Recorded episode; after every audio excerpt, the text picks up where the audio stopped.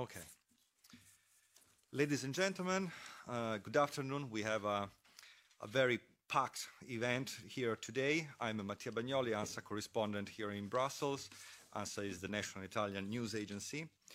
Um, and uh, uh, we have uh, our keynote speakers that today they will guide us and uh, through the um, this topic is very uh, is very timely.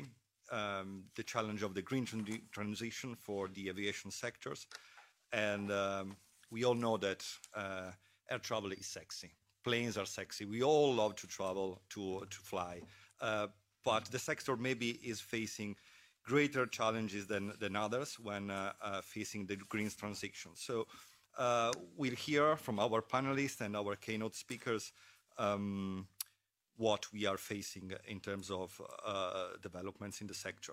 So without further, uh, further ado, I will give uh, the floor to the um, uh, keynote speakers. So on my list, I have uh, Mr. Marco Campomenosi, and uh, please. thank you very much, Mr. Bagnoli. It's a great pleasure for me to host all of you here.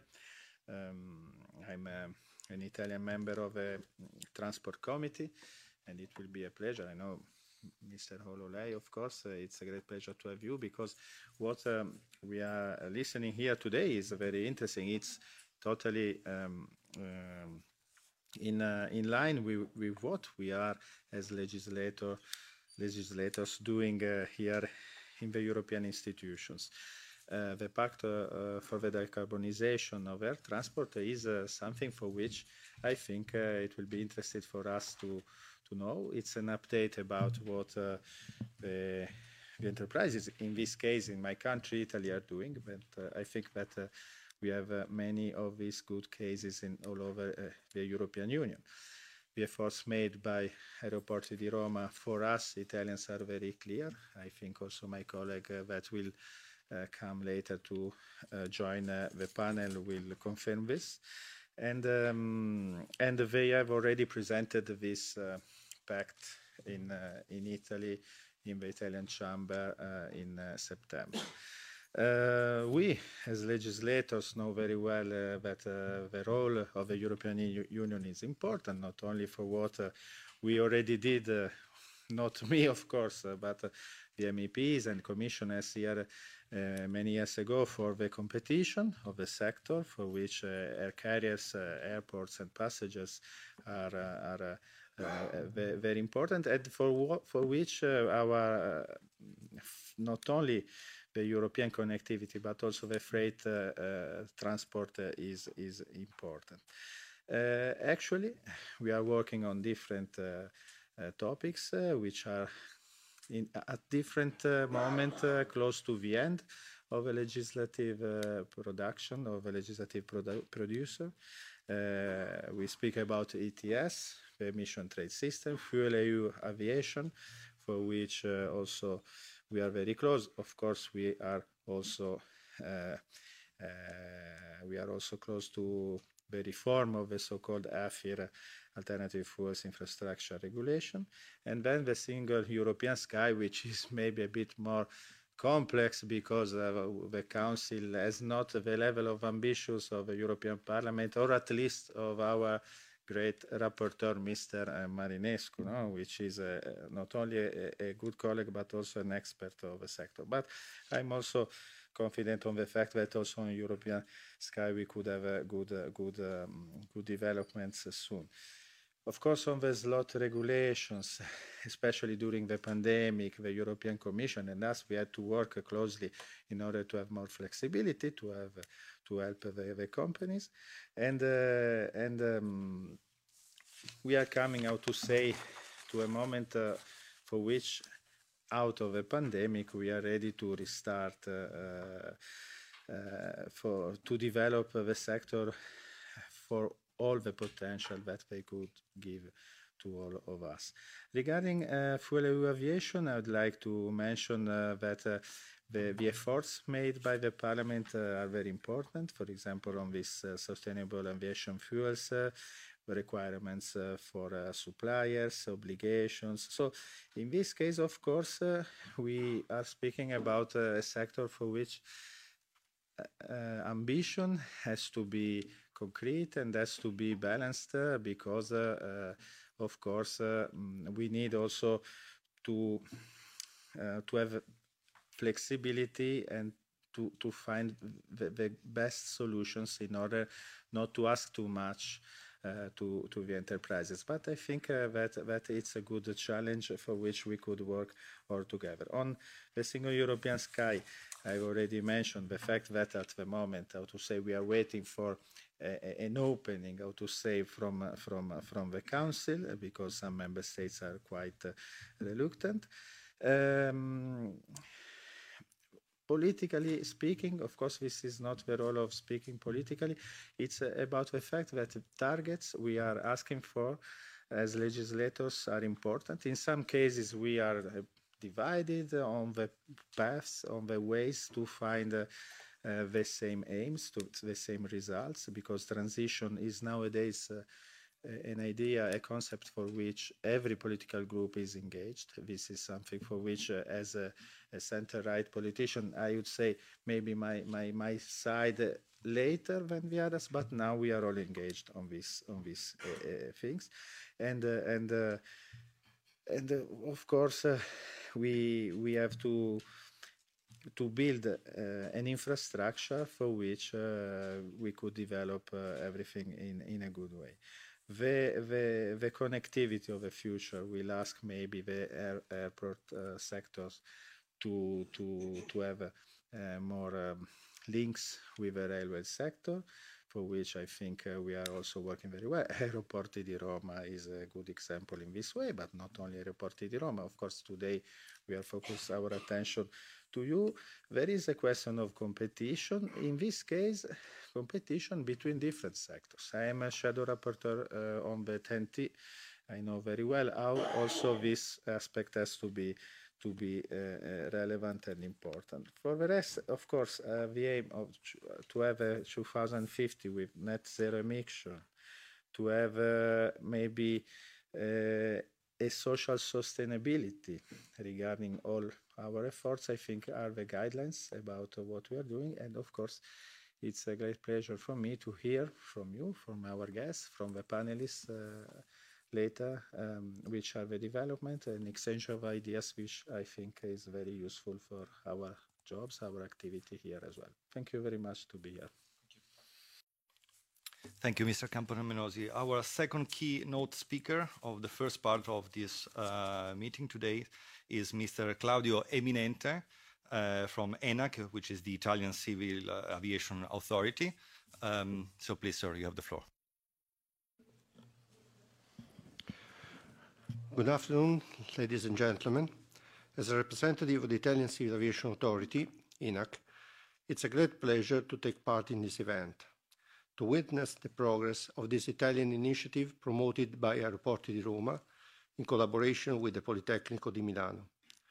This agreement represents concrete evidence of how seriously our country is working to find suitable solutions to address the impact that the air transport sector can have on the climate.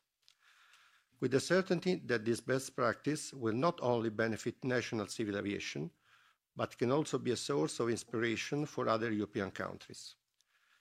There is a strong awareness of how much the speed and efficiency that distinguish air transport have contributed to global connectivity and mobility, furthering the development of the socio-economic well-being of entire territories and generation and the world as we know it today. At this historical moment, it's essential to put in place a process of transformation and revolution aimed at limiting the carbon footprint on the environment, and thus concretize the process of reconciliation between air transport and the environment. The development of best practice is an essential first step toward the creation of a uniform regulatory framework that introduces sustainability standards that will enable the achievement of a European Union net zero carbon emissions by 2050 and to meet the additional European goals by 2030. In order to bring this ambitious challenge to its completion, therefore, the need for the importance of the role played by institutions, both national and European, that have made sustainable development a pillar of the common transport policy is evident. ENAC and Italy are working to create a cutting-edge sector to deliver the new, gen to new generation a green, futuristic and environmental friendly civil aviation. The Italian Civil Aviation Authority is indeed a strategic organization capable of effectively managing relations with different stakeholders and, above all, able to look to the future and the opportunities offered by technological development with particular attention to the issues of environmental sustainability through decarbonization. Environmental protection, decarbonization, energy efficiency, and rational use of resources are concepts that are destined to become the basis of a renewed and different policy that guides civil aviation toward reconciliation with the environment. ENAC's goals are clear. Build a sustainable future and improve the quality of life, including through the use of advanced air mobility. Enhance smart mobility with electric and hydrogen-powered air vehicles and innovative infrastructure. Create an ecosystem to guide the nation toward the third dimension, the Air One, in full compliance with the sustainability targets. There are a variety of measures that will be taken to foster the decarbonization of aviation through the development of new technologies to improve connectivity and increase accessibility to transportation networks. Foster reconciliation between aviation and environment by reducing inequalities. However, it should be pointed out that these measures are entirely in line with awareness towards environmental issues that has characterized our sector for several years now. In fact, in the last years, the investment in the national airport systems infrastructure has always been characterized by an almost total focus on digitalization, technological innovations, and development of sustainable energy sources. ENAC's, focus on sustainable issues extends to all airport infrastructure in our territory, from airports directly managed by ENAC to those currently under concession of the various airport operating companies. The rationalization of airport infrastructure and their use in a green key urban uh, and advanced air mobility to simplify macro mobility and logistics, space economy with the Grottaglie spaceport and suborbital flights are some of the aspects that, for example, ENAC is implementing to concretize the achievement of sustainability and decarbonization goals with the involvement of all stakeholders. In addition, in the energy domain, ENAC is committed to optimizing the energy efficiency of domestic airports by increasing the deployment of alternative source, sources of electricity production, such as photovoltaic panels, and collaborating with other entities This is in fact the case of Enea, Energia Nucleare Energie Alternative, an Italian public body with which ENAC is working to define and implement forms of synergy in the energy and environmental areas. Confirming ENAC's commitment to this green perspective, ENAC has uh, recently published a draft issue of the PNA, National Airports Plan, a policy and a technical guideline document for the development of air transport and the airport system, which aims to enhance the competitiveness of the national economic system by implementing the sector's ecological and digital transition. The plan introduces a new concept of travel by air, which is based on intermodality and the use of sustainable next generation aircraft thus creating an ecosystem accessible, reliable, efficient and safe, and outlines mobility with low environmental impact, such as advanced air mobility. In line with the indication contained in the plan, it's essential to invest in the implementation and use of alternative fuels and other sustainable power types, such as electric and hydrogen, ensuring infrastructure compatibility develop and share best practice for the green aviation of the future. And today's event can be an example of this, including smart buildings, renewable energy, sustainable mobility, resilient development, development of SAFs and low-carbon aviation fuel. ENAC's aim, through the definition of the PNA and the creation of external form of collaboration, is in fact to foster the implementation of a development model for the next generation aviation sector, which is based on the concept of transformative resilience, understood as the system's ability not only to passively resist the impact of climate change and respond to the needs of the present, but to actively evolve toward a more sustainable future, seizing the opportunities that technological and global economic evolution will bring in the coming years, consistent with European targets. Thank you for the attention. Thank you. And then we have uh, our third keynote speaker, Mr. Stefano Verrecchia, who's the uh, amb Italian ambassador to Coreper 2, and uh, sorry, Coreper 1, sorry, and and uh, uh, which is the committee who actually oversights the uh, transport and energy. So please um, give us your thoughts. Thank you so much. Um, honorable members, uh, ladies and gentlemen, dear friends, this afternoon event is important for the aviation sector, giving us an opportunity to address together some of the key themes uh, we are facing in the world of transportation today. It is a pleasure to, to stay here with you, and I wish to thank uh, in particular Mr. Marco Troncone, CEO of Aeroporti di Roma, for taking this initiative. Uh, I can only but express Italy's strong support to an important initiative aimed at uh, decarbonizing the air transport, which is one of the key challenges we face in pursuing climate uh, neutrality by 2050. Uh, for years, if not decades, the aviation uh, sector has been accused of not being sustainable, sometimes earning a bad reputation as the most polluting means of transport. At the same time, we simply must recognize the air transportation is bound to remain a driver and enabling factor for overall economic growth. The surge in air travel after the COVID pandemic demonstrates that air travel, that air travel remains essential in its contribution to global connectivity, thereby bolstering global socio-economic development. Uh, we must therefore come together as uh, regulators, uh, scientific community and industry players in reducing air travel's impact on human health and environmental sustainability. The Pact for uh, Decarbonization promoted by Aeroporti di Roma is, in our view, a best practice in this regard that merits our support and could be a good example for also other European countries. The Pact brings together all the stakeholders involved in the green transition phase, from tech firms to associations to the academia and policy makers, in crafting a, a roadmap in order to pave the way leading to a, a net zero emissions aviation sector. The project is in particular a very important step for Italy as a concrete model to promote air transport decarbonization in line with the regulatory instruments that we are act actively crafting at the national level and together with our EU partners. In this regard, as you know, uh, we are now at an important juncture as we negotiate with the European Parliament the final aspects uh, of the Fit for 55 climate package, including the review EU aviation regulation, which uh, uh, will of course have a major impact on the future of air transportation.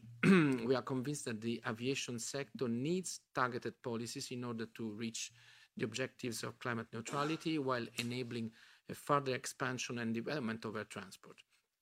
In order to reach these goals, we believe the industry needs clear binding rules and objectives that can be achieved along a rational path and through intermediate targets. Uh, through Refuel EU, uh, what we are trying to do is to craft a positive policy that is able to promote and develop the market of sustainable aviation fuels, the so-called SAFs, Um, we hope that a SAF file can be cl closed soon, as it will surely help aviation to become more uh, sustainable, even though it cannot be the only, the only answer. Uh, more synergies need to be put in place also at uh, regulatory level, making sure that the way regulators address the aviation sectors is coherent with the overall climate strategy we are putting in place, especially when it comes to the multifaceted approach to the transport uh, sector. I'm confident that this debate uh, will feed into our work. I will also keep following the Pact's work um, with great interest and look forward to the ideas and solutions it will be able to bring to the crucial debate on the future of transport. And with this, thank you so much, and, and uh, I wish you a good, very good job for the rest of the day.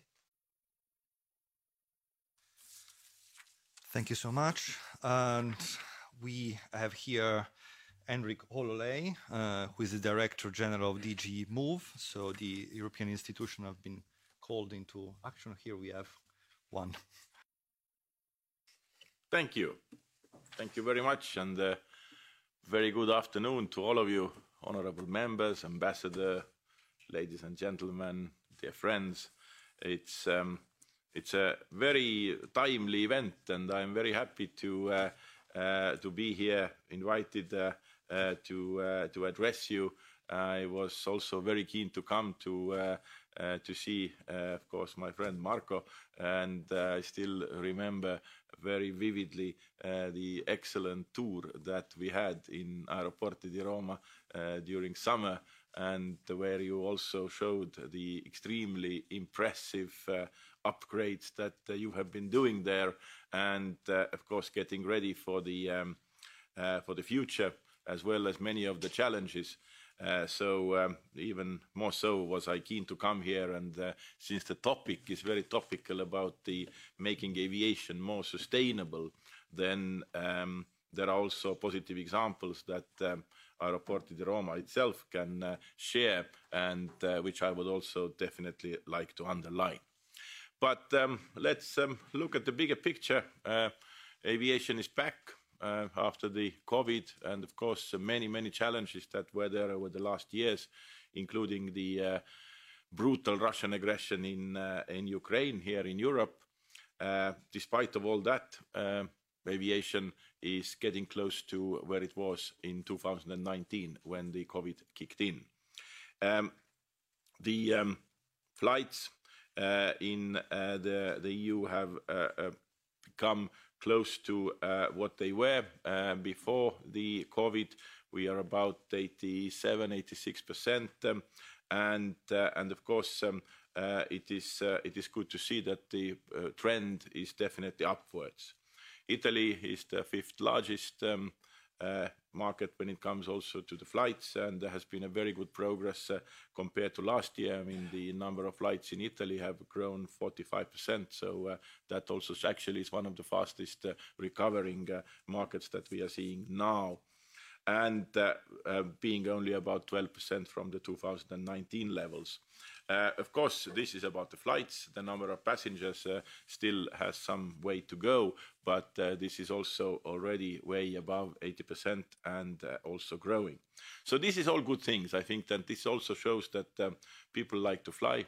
There have a lot of um, uh, doomsday uh, theories uh, at the time when we had COVID that uh, there will be no business travel, there will be people will not want to come back and fly. That was absolutely wrong because what the kind of demand we saw during this summer was absolutely remarkable, and it continues to be so also when we look at the forward booking. So yes, there is going to be uh, quite a busy time despite of the uncertainties that we are living through, despite of all the challenges that we are having also in the economic side, despite of the high inflation, people are still very keen to uh, take a plane or any other means, and most importantly, to travel in Europe and beyond.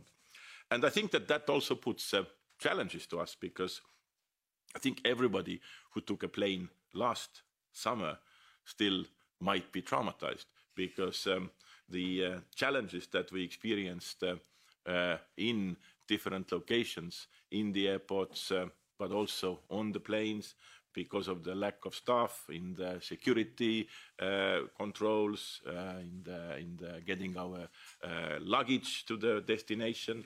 This all was something which was, of course, shock, sent shockwaves throughout the aviation value network last summer.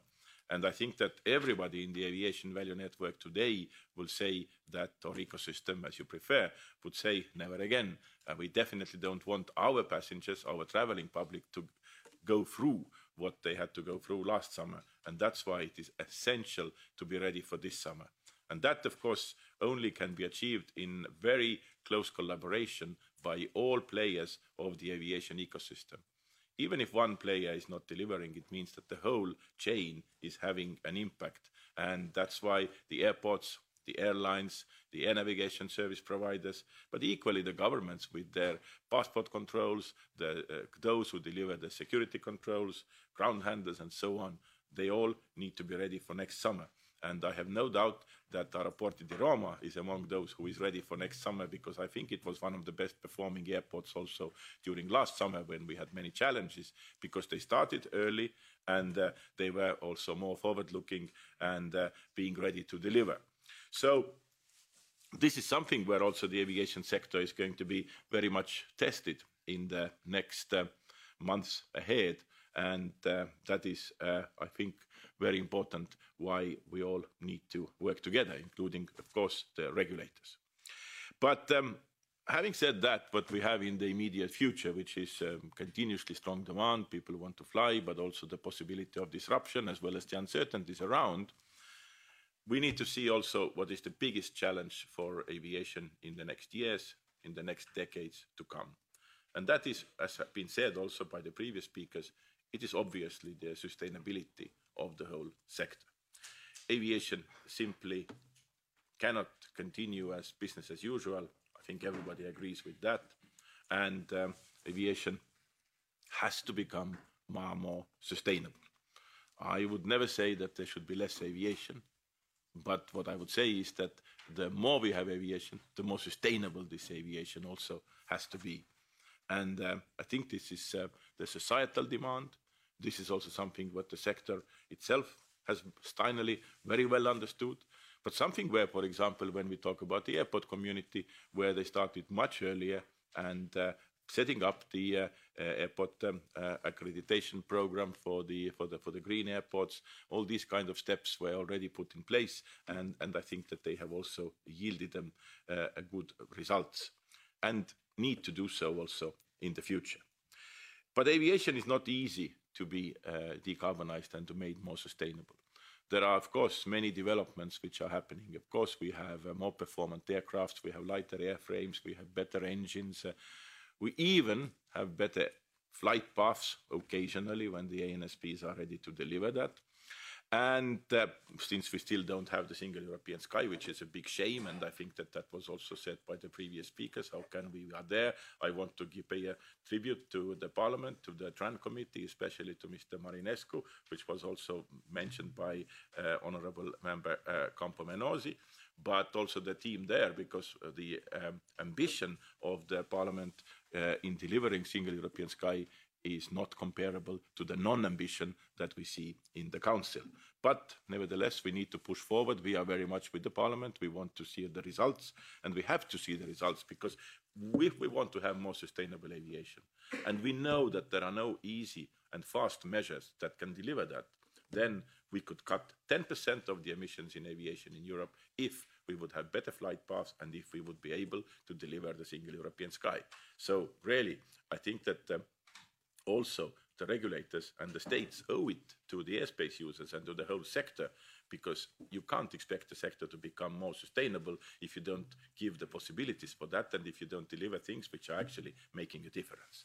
But um, having said all that, and of course uh, we all know that um, the future will also uh, bring uh, zero emission aircrafts, uh, be they electric, hybrid electric, hydrogen aircraft, but uh, this still takes time until they, become a norm, and even if they are, they will be probably operating only on ultra short haul or short haul or very short haul uh, destinations uh, or, city pairs. So, so this is not the short-term or the medium-term solution. Maybe long-term when you have new technologies being deployed and developed, but again, we are not there yet.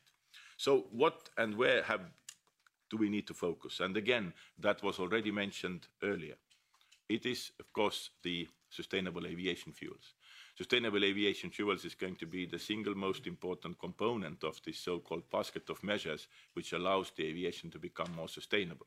We calculated it takes about um, 60% to two-thirds uh, by 2050 uh, which is uh, saved, when the CO2 is abated through the use, uh, extensive use of the sustainable aviation uh, fuels. And that's why also we have tabled the um, Refuel EU Aviation proposal, which is currently uh, in the trilogue mode. We had a very serious trilogue in December, uh, and um, uh, was it November? Uh, but and uh, and we all hoped uh, that um, after nine hours of discussions, we will be able to come to a good conclusion because I think the package on the table was very promising, but unfortunately that was not the day to happen. So uh, uh, we need to work on this again with the new presidency, the Swedish presidency, and of course in close cooperation and collaboration with the parliament. And uh, commission is there to facilitate because we can't lose a single day more than we have already lost. And we really hope that in the next weeks uh, it will be possible to to, to, uh, to find the compromise, which also sends a strong signal to the market, to the fuel producers, and of course um, uh, to everyone who will be there in order to support the um, industrialization of this production, because there is a long way to go un un until we get to the blending levels that we expect but at the same time 2025 and 2030 are not very far away. So this is something where we really need to focus. This is something which is extremely important. And this is something where, again, it's in the interest of everybody in the aviation ecosystem. Of course, coming back to the airports, there is no doubt that there is a readiness to the airports to deliver because as long as the fuel producers bring a blended fuel uh, to the market, then it's the same as you do today with the kerosene. So it doesn't need to make a big efforts in the future when uh, liquid green liquid hydrogen is also liquefied hydrogen is also available. That of course means that the airports have to do more investments uh, in order to create the infrastructure, but we are not there yet. But what is very important is also to to uh, um, uh, invest in uh, making electricity available in the airport and also using uh, the different tools uh, that you have, uh, like, uh, for example, the um, electric airport shuttles, cars, all the towing machines, and so on, which is actually the case in many of the airports already. But talking about the sustainability and also talking about the our host, the Aeroporto di Roma, I just want to commend what, what they have been uh, achieving. They have been a very putting down a very clear commitment to become net zero by 2030. Uh, you have also uh, made efforts in terms of energy efficiency, the reduction of 50% of electricity consumption since 2009, thanks to the large investments in lighting and more efficient air conditioning and the use of renewable energy. I think this is also a very good example. Uh, you are being able to um, decrease steadily the emissions per passenger over the last decade. The um, also in terms of noise, which plays an important role, you have been able to build artificial dunes of four to six meters alongside the runway to limit the noise while taxiing, and um, also plant barrier alongside the motorway. And, uh, and I think that uh, all these measures, of course, what you, you have been doing, as well as uh, cutting the reduction of water consumption, which is halved in the last 10 years, shows also your environmental commitment. And this is no surprise why your airport has also been uh, given the airport uh, carbon accreditation 4 plus, which is the maximum number that one can achieve. So it's very important to continue in this path. It's a long way to go. It is very important to get all the aviation ecosystem uh, closely involved. And, uh, and I think that is going to make the difference because we need that difference and we really need to contribute as much as we can to make aviation more sustainable and also use all the tools that we have. On this, I would um, I would also uh, like to mention, of course, the issues related to capacity. I mean, the capacity in the air, we are well aware, the challenges and also the congestion we used to see in the past, and which is already coming back. We saw that also last summer, and the challenge again is the 2023, because it's not only about the disruption on the ground, uh, it's also very much the potential disruption in the air. European airspace is in a much more challenging position as it was um, a few years ago because we have today about 80% of airspace available and we have now more than 90% of the flights in the airspace. So what does it mean and how? Well, it's obviously related to the Russian aggression because there is much more military activity in the European airspace also by the military aircrafts, which means that more of the civilian airspace has to be dedicated uh, for the uh, military military purposes, for surveillance flights, for all kinds of training flights. And of course, uh, we have never had so many uh, military aircrafts in the European airspace as we have had over the last uh, six months. And that, of course, has an effect because already congested airspace is going to become even more congested if we are not doing everything in our disposal to avoid that.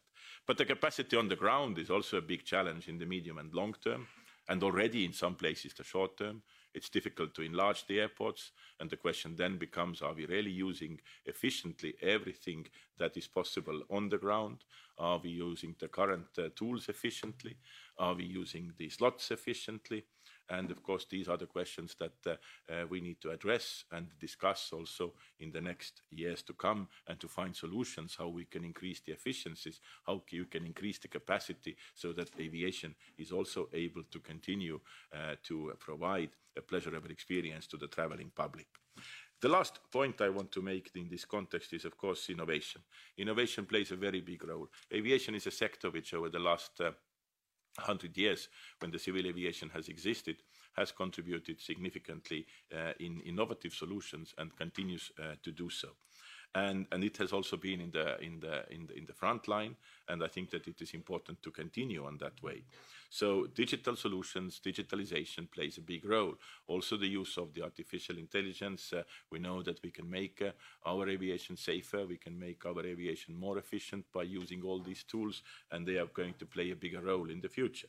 And that also means that um, there are there are new entrants in the market which are going to make a, a difference. And uh, when I'm talking about the innovative air mobility, which um, in a more simple way it is called the drones, which are emerging in our low altitude airspace in the next uh, years to come, uh, making a big difference, creating a lot of new opportunities and um, delivering on many fronts for the public services, for the um, uh, for the for the freight transport, but ultimately and eventually also for the human transportation, which I think is going to be a very very excited chapter in the history of um, aviation.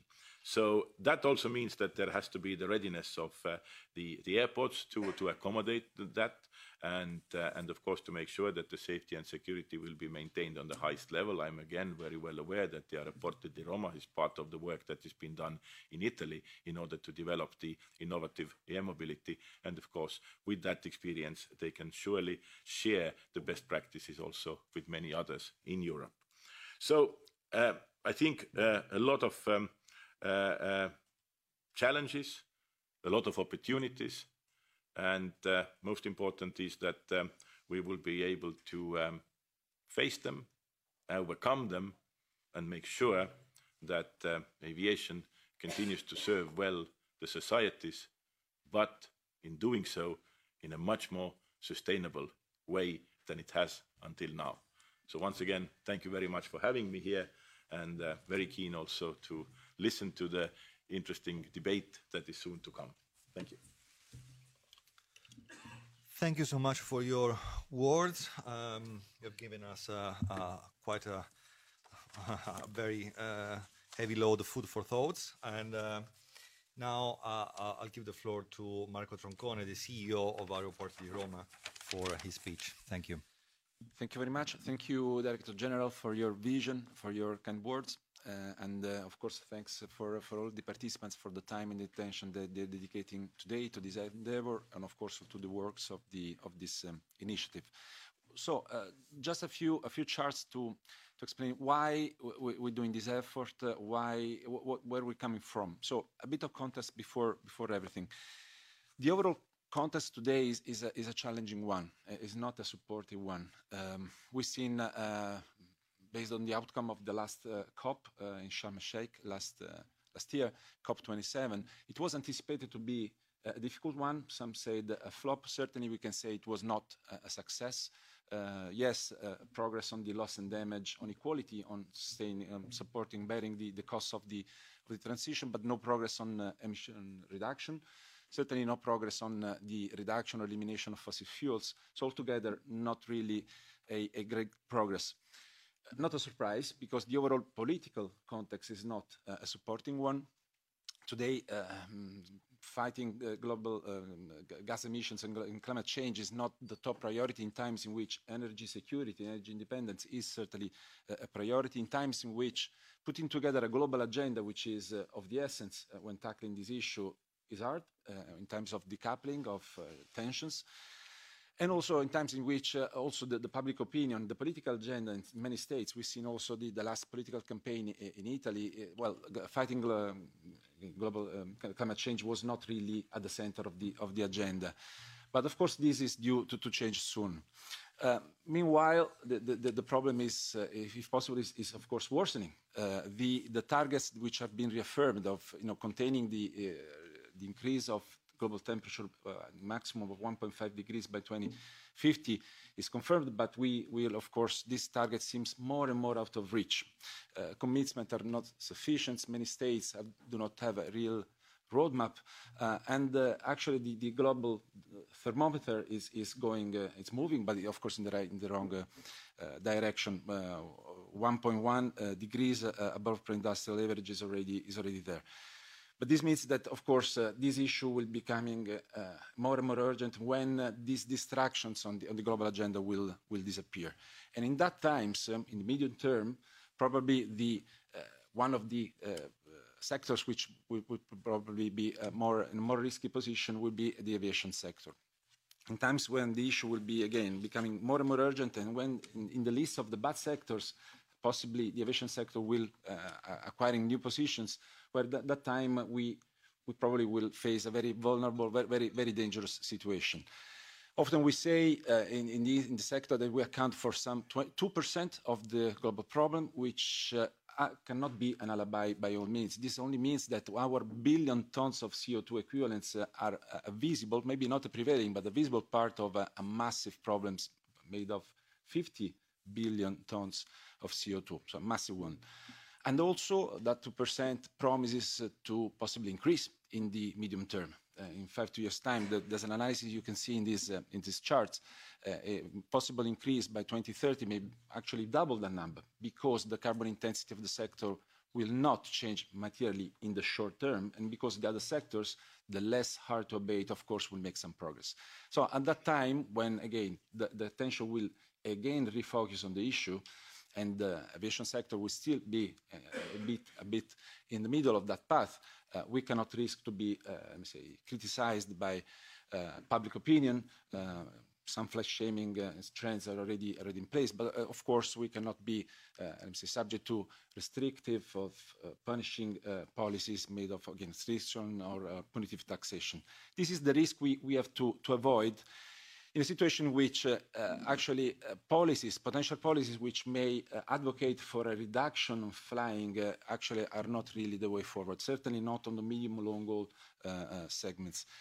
The sector is, is a crucial one, is a, a, a strategic one for many economies, especially economies which rely a lot on global connectivity for their prosperity, for their cultural progress, economic, social progress.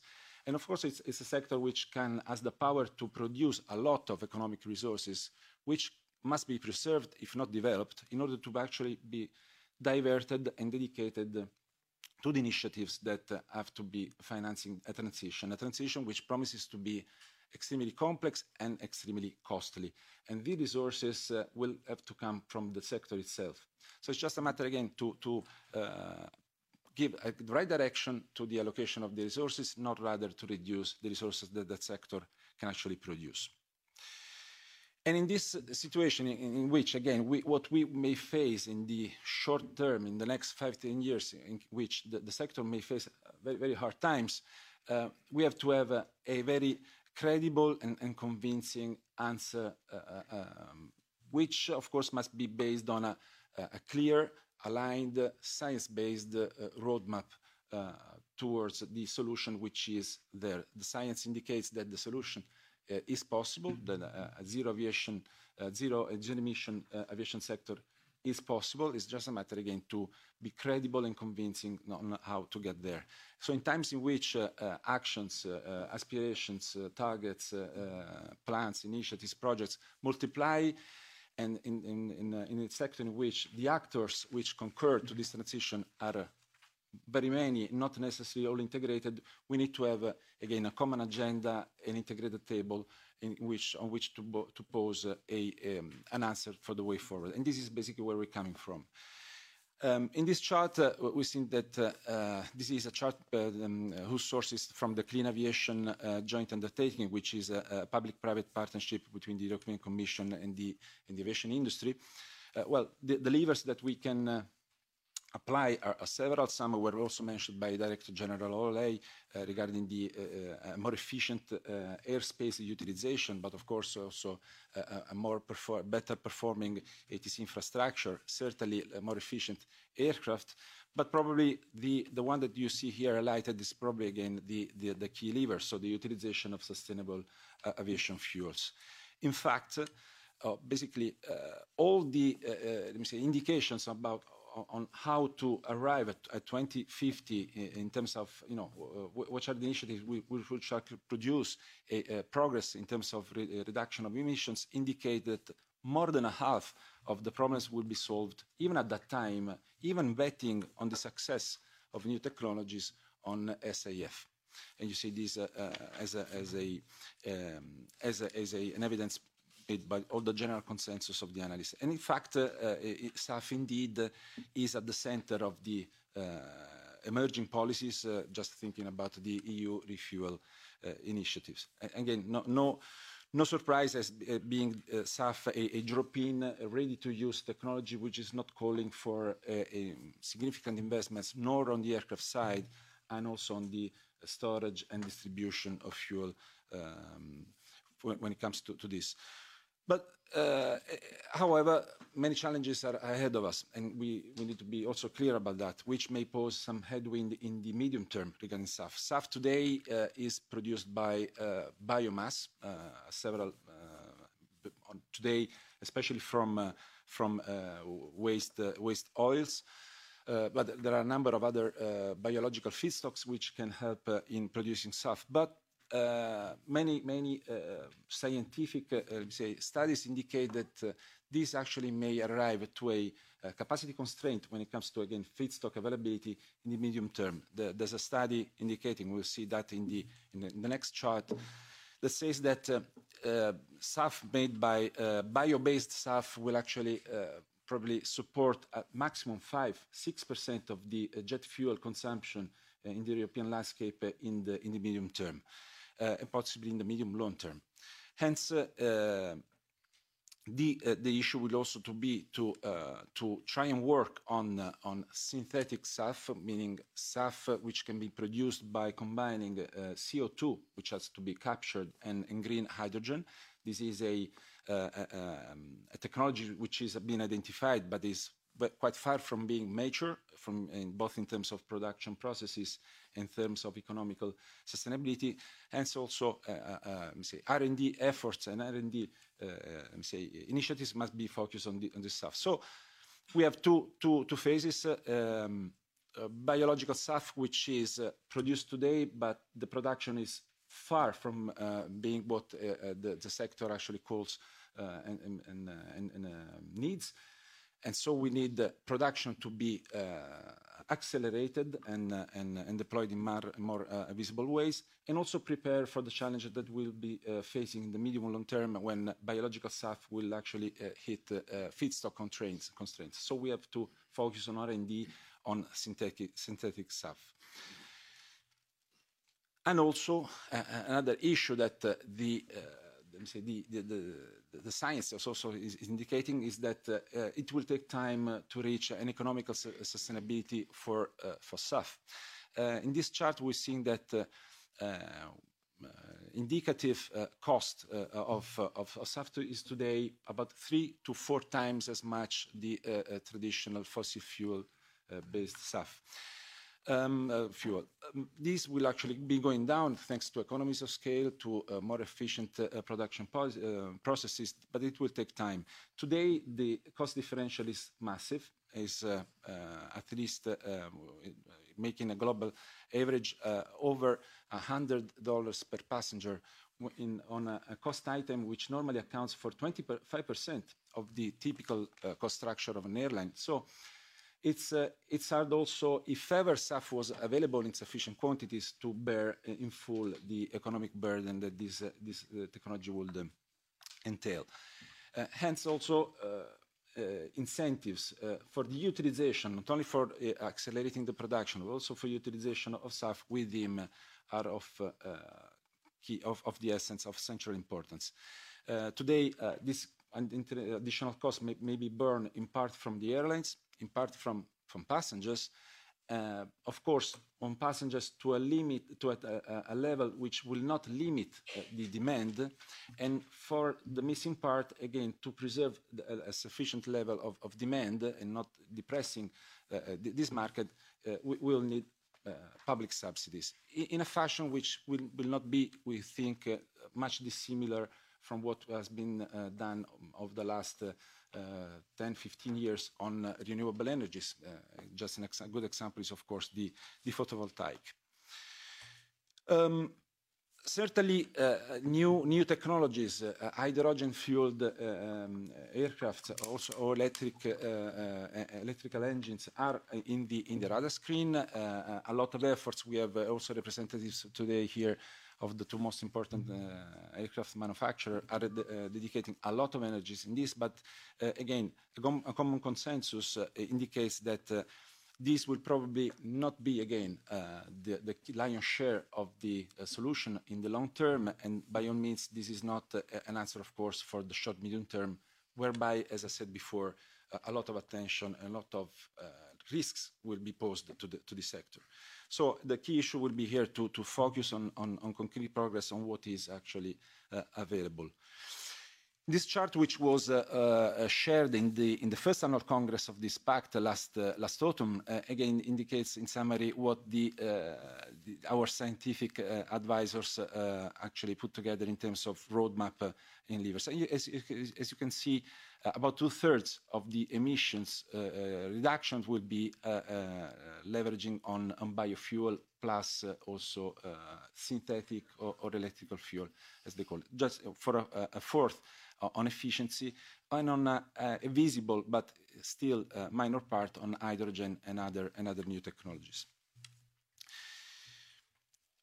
The next chart will be, again, putting a bit more attention on, on the risks that we see on, in, the, in the short, medium term. So one of the efforts of this, uh, of this initiative was, um, one, of, the um, aims, objectives of this initiative was not only to create an alignment of all stakeholders uh, in, um, uh, which shall concur to this transition, not only to pose scientific grounds, so credibility on what may be the solution going forward, but also to manage expectations of our key stakeholders, the market, the finance, and the, our political stakeholders. The, in, all, by, in all cases, uh, of course, thanks to the uh, growth that has been uh, rapidly uh, recovered by the sector, in all cases, we'll see the next year uh, a situation in which carbon intensity will be decreasing, but not to a level that combined with growth uh, will actually reduce emissions in absolute terms. So it will, we're seeing around the corner times in which the number of tons of CO2, which I was mentioning before, will actually increase. And in that times, we have to be ready, again, on an aligned basis, on a credible basis, on a scientific-based ground, with a uh, roadmap for the future and with a, uh, a set of policies which at that time shall be uh, uh, supporting and enabling that, uh, that transition going forward. So it will be an enabling phase where policies will be key in the next 15 years' time, in which uh, the, the alignment not only shall be uh, uh achieved ac across industry players, but also between the industry and our policymakers.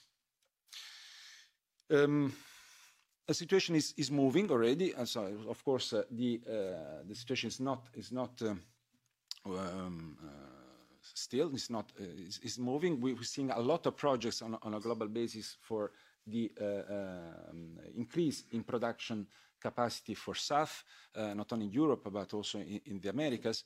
Uh, but again, as I said, uh, we, we're still pretty far from what, uh, what is needed. So again, the, the um, uh, importance of supporting policies for production and utilizations will be key.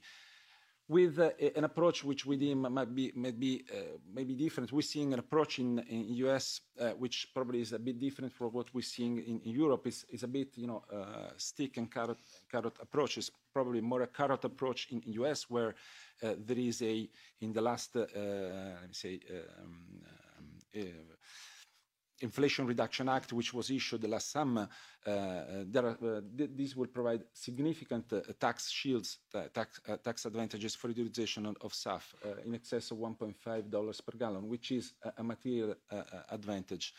Um, some signs also in, in the United Kingdom uh, last year, we, we've seen a, uh, an initial package supporting uh, the uh, projects for new uh, SAF production.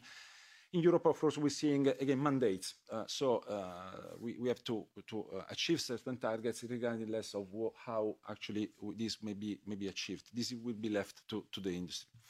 So again, we have to be also to, receive a balanced approach in times in which the industry is uh, more and more uh, committing anyways uh, to, results. So in, these charts, we put together some, some examples, some important airlines, both on the full service traditional legacy uh, space, so Air France KLM, for example, but also on the low cost segments is also very lively in this, Ryanair, but uh, EasyJet is also committing a lot. Uh, airports are doing their job, uh, especially, of course, initially on, their own infrastructure, which is relatively, relatively easy, but also committing on uh, engaging uh, airlines on achieving certain SAF uh, targets. But uh, of course, again, there is a lot of, of road to do. Uh, we also in Rome have uh, had in 2022 the first drops of SAF running into the engines of ITA Airways, thanks also for, for, to the cooperation with uh, uh, Eni, our oil, oil major. But Last year, the overall, uh, let me say, uh, consumption of SAF accounted for 0.3% of the total consumption. So we're still talking about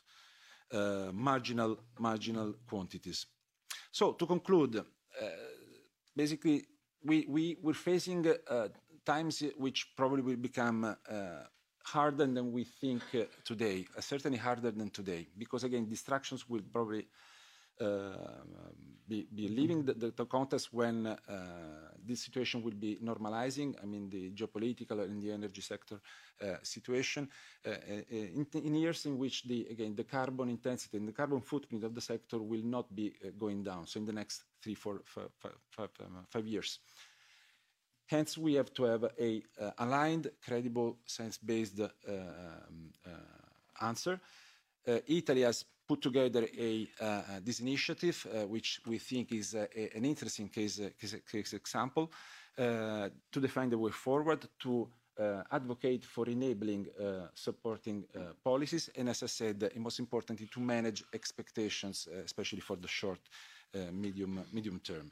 This uh, initiative has, has seen the uh, cooperation basically of all the, uh, uh, of all the sectors. Uh, we we uh, succeeded in having a, a common position, a manifesto signed by all uh, uh, all, all, uh, all players, all actors, so uh, all uh, airlines operating in Italy, all airports, handlers, uh, the manufacturers, and another key, uh, all, the other key industry players which uh, uh, will play uh, an essential role in this, uh, in this transition, so fuel producers, our uh, national rail operator, which of course will play a key part uh, um, uh, as to the rail, uh, um, the rail air integration, uh, and also our champions, national champions of the electrical transition, they, they uh, are, all, are all on board.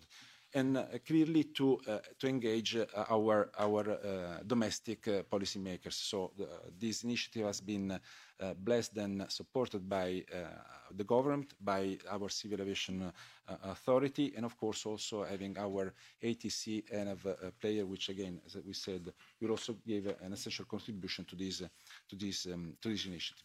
So in the essence, this is basically where we're coming from, and uh, uh, again, we we uh, share the uh, uh, let me say uh, hope messages that also Director General Hololei said the prospects are challenging, but certainly the solution can be reached if, again, the sector can be, ensures effectiveness and cohesion and alignment in this, in this effort. Thank you very much.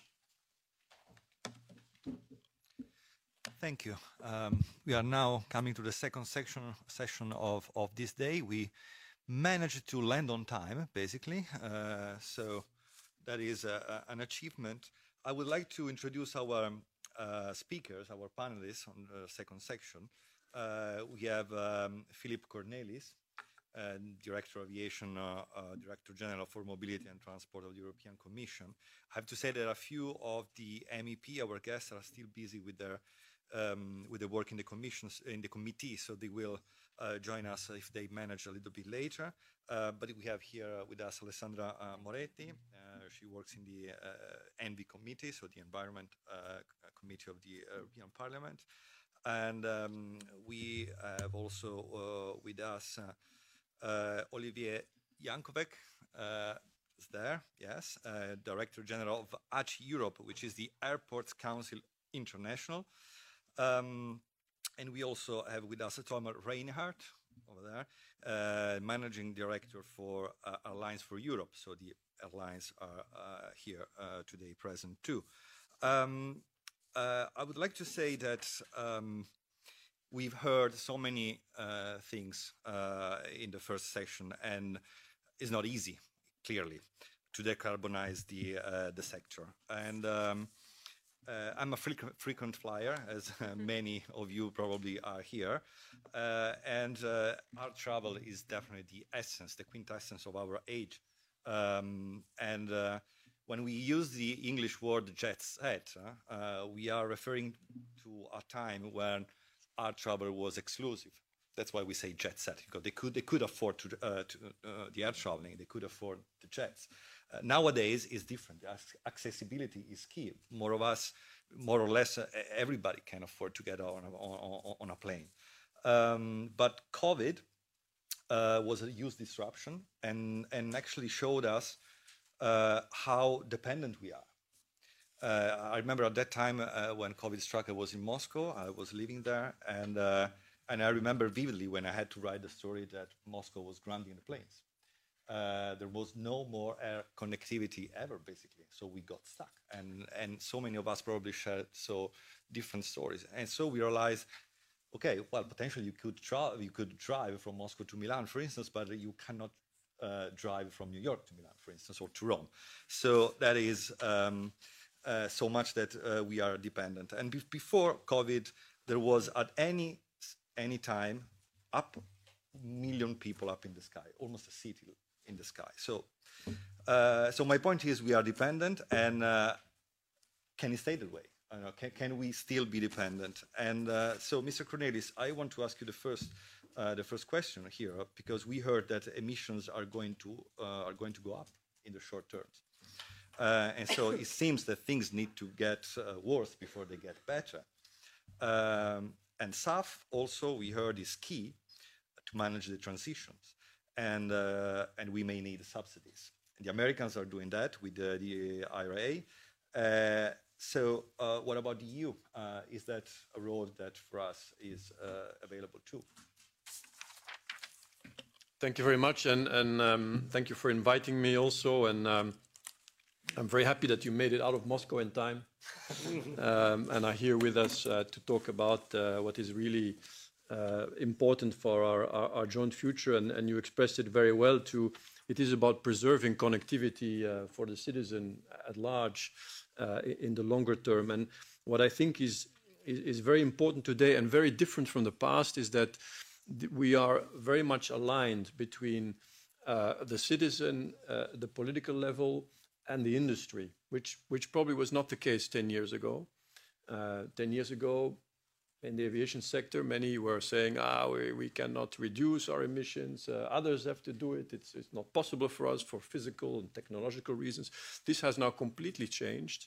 Um, and I think that the pact that uh, Mr. Troncone just uh, presented is, is, a very good example of how this has changed and how the whole industry uh, has come together to embrace uh, the need for change uh, that is now seen as, as really an existential uh, need and, and, and something of which uh, people like uh, Mr. Troncone are clearly personally also convinced is, is the right way to go. And there are other examples. Waypoint 2050 is there. There's Destination 2050. Um, there's the Toulouse Declaration that was um, agreed um, uh, uh, under the French presidency. So we have many examples where we see that, that that everybody's coming together for this joint task, and, that, is, that is very, very promising. Um, so uh, that will allow us uh, to move on all the fronts to, um, to put in place the new aircraft and technologies, to, uh, to, to bring the new fuels, um, improve air navigation, etc.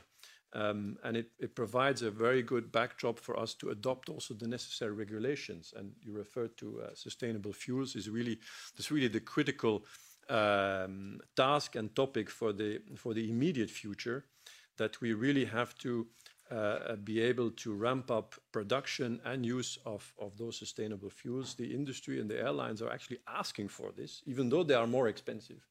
They actually want to have more. So this is very, very uh, uh promising. Uh, we hope to be able to uh, adopt this uh, European common blending mandate uh, soon in, the, Swedish presidency with the support of, the parliament and the member states.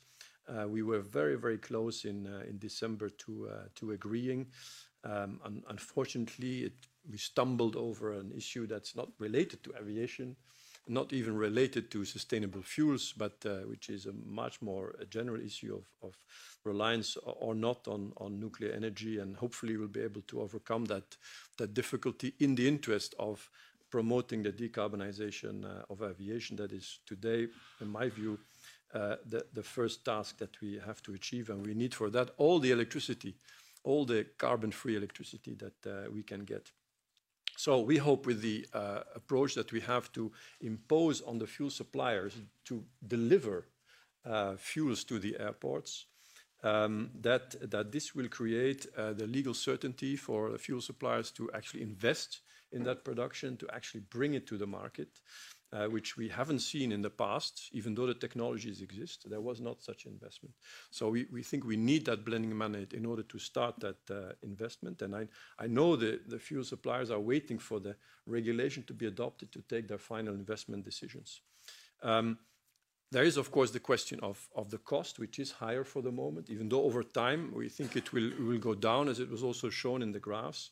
Uh, and, and for the initial period, um, uh, the parliament actually uh, put forward this excellent um, idea to set aside uh, a part of the ETS revenues and, and, and use them as SAF allowances to support the, uh, the, the cost of, uh, of sustainable fuels in the, in the first years until, at least until the end of this decade. And quite a lot of uh, money is involved. We're talking about 20 million allowances. That is something between one and a half and two billion euros. So it's very, very, um, very significant.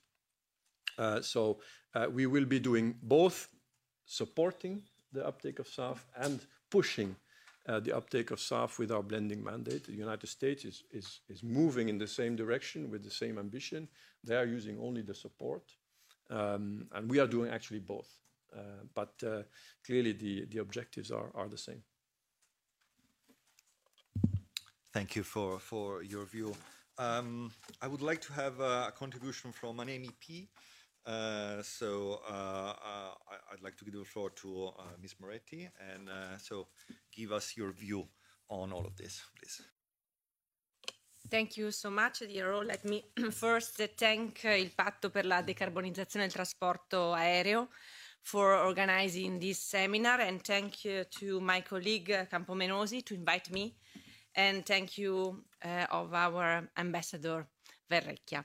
Uh, we are all aware that uh, the green transition is necessary to achieve EU climate uh, goal and to fight global warming and that all industrial sectors must participate to such effort, including the aviation one while we are assisting to a progressive decarbonisation of the road sector, the situation which regards to the aviation is one of somewhat more complex and requires a deeper analysis.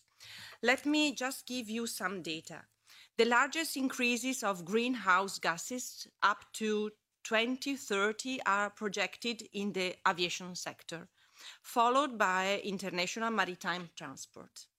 The reason is mainly because uh, they are not a priority for national policies.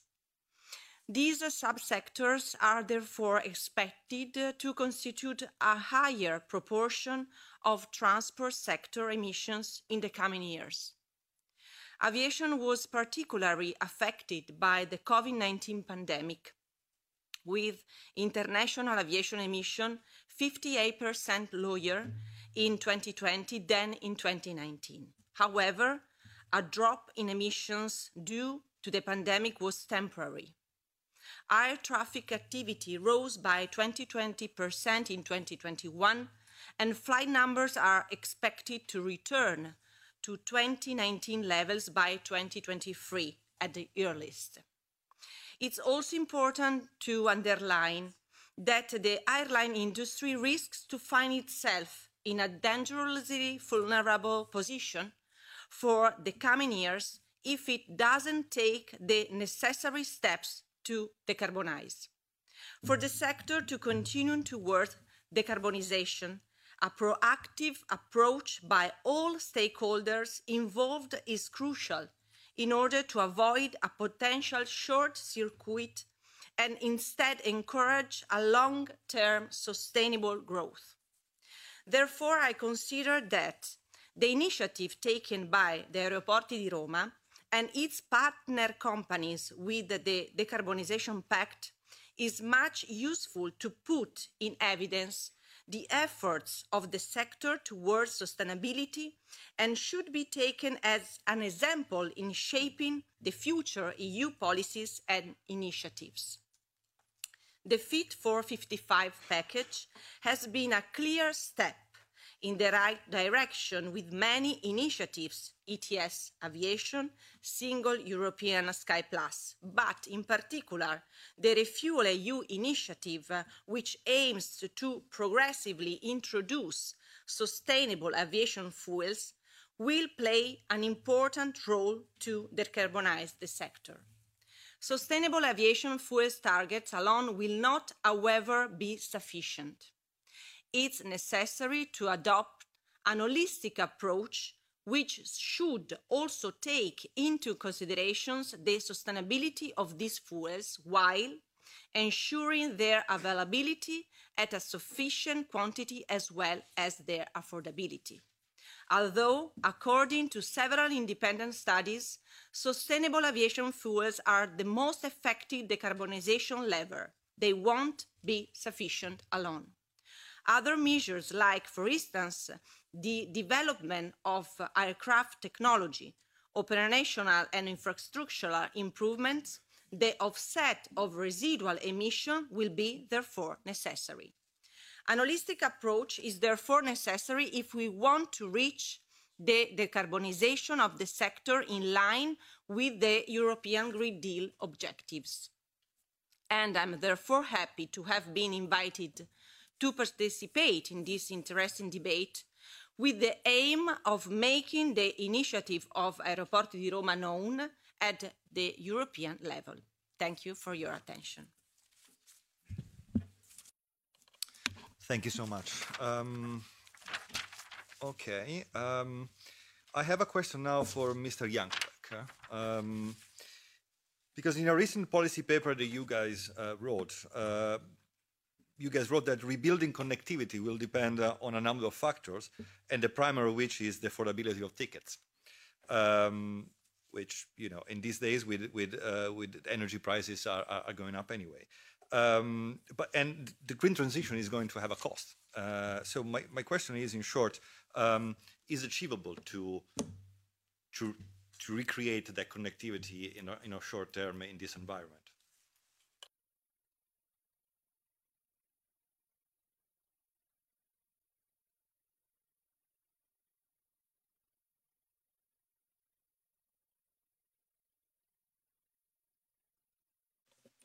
Yes. Can you hear me? Yes. So thank you very much for, for inviting us to be part of this event. It's a real pleasure, uh, in particular because, of course, this is about Aeroporto di Roma and what they're doing. And Aeroporto di Roma has been a long-standing member of our organization. And I think I can say with a lot of confidence that uh, they've always been at the forefront of the decarbonization and sustainability efforts of the, of the industry. Uh, I think the question you're asking is can we recover and at the same time decarbonize? Uh, I think the, this can be only one answer to that. There won't be any recovery long term for this sector if we don't decarbonize at the same time. I think the reasons are pretty clear. Uh, uh, clearly, uh, the, the climate issue is becoming an emergency. We get more and more scientific reports that tell us that we're on a trajectory of 2.7 degrees increase. So very far from achieving the Paris Agreement. And I think what is very important in the urban context is that if we look at what has happened over the past two years, we've seen an increasing number of European citizens experiencing firsthand the impact of climate change for the very first time. So that is shaping social and political debates, and that is putting a lot of pressure on the sector to decarbonize. And I think today, if you ask to any European airports, it is very clear that for us, this is no longer just about our license to grow in the future, but very simply and directly about our license to keep operating. So there's only one way to go. Um, Henrik uh, Hololei has mentioned the efforts done by the airport industry. Thank you, Henrik. We've been indeed working a lot on carbon management at airports since 2009 through our airport carbon accreditation program uh, with the support of the European Commission of ICAO, the UNFCCC. And I think if you look at the numbers coming out of this program, what you can see is that actually, notwithstanding COVID, you see more and more airports engaging in active carbon management, despite the difficulties economically that COVID is bringing. Uh, just to give you a few figures, we have now 229 airports in Europe, accounting for 75% of traffic that are certified for carbon management under the program. That means airports that on a daily basis are working to reduce their carbon emissions which is very good. And what strikes me is that uh, since February 2020, roughly at the start of the pandemic, we had actually 80 more airports joining the program. So it shows that indeed decarbonization has remained, despite the difficulties, a very, I would say, a top priority for the industry, for the airport industry. Uh, I think uh, when you look at um, how are we going to make it happen collectively with our partners, with the airlines, with the ANSPs, with the aircraft manufacturers, there, there are three top issues that come Uh, for us that we need to address, again, collaboratively with the support of our policy makers and regulators. the first one, when you look at airports, and the, the, efforts I mentioned are very much focused on the scope one and two emissions, so those CO2 emissions that an airport actually controls. So it's the emissions mainly from the building and from the vehicle used on the ground. But clearly, the big challenge is to address what we call the scope three emissions, the emissions from the aircraft. And there, of course, this is about what the airports can do to, to influence, to guide and support airlines, especially in reducing their emissions. And the big challenge for us, and I think Henrik Hololei also mentioned that, is going to be how we are going to transform our infrastructure to ensure that we can deploy new energy at airports for electric aircraft, for hydrogen-powered aircraft. This involves a massive transformation of our facilities and massive investment. And there I come to the second issue, which is financing, which is really crucial. Um, I think uh, if you look back at, at where European airports have, have gone through over the past three years of the pandemic, um, you know, it was a massive blow. Uh, we lost 20 billion euro collectively through these past two years. As a result, our debt has increased by 60 billion euro. So the big worry we have now is, you know, the fact that an increasing bigger part of our future revenues have to be used to repay that debt. And that means we have much less money available potentially to invest in decarbonization. And this is again where the issue of EU financing and support is, key. Uh, Filip Cornelis has mentioned uh, the stick approach balance with uh, the carrot approach in the EU. And of course, we recognize the necessity of the sticks. We are fully behind the objectives of and, and the mandates of Refuel EU. But I think when we look uh, more closely at what is being done um, across the Atlantic in the US with the Inflation Reduction Act that was mentioned, it's very clear that we need more carrots, that we need to achieve the sticks or the requirements of the sticks, that we need more carrots. Um, in the Inflation Reduction Act in the US, we estimate that uh, the monies available to the sector to decarbonize would be in the order of 52 billion euro. And that compares to the 1.5, 2 billion euro of uh, the uh, SAF allocation fund.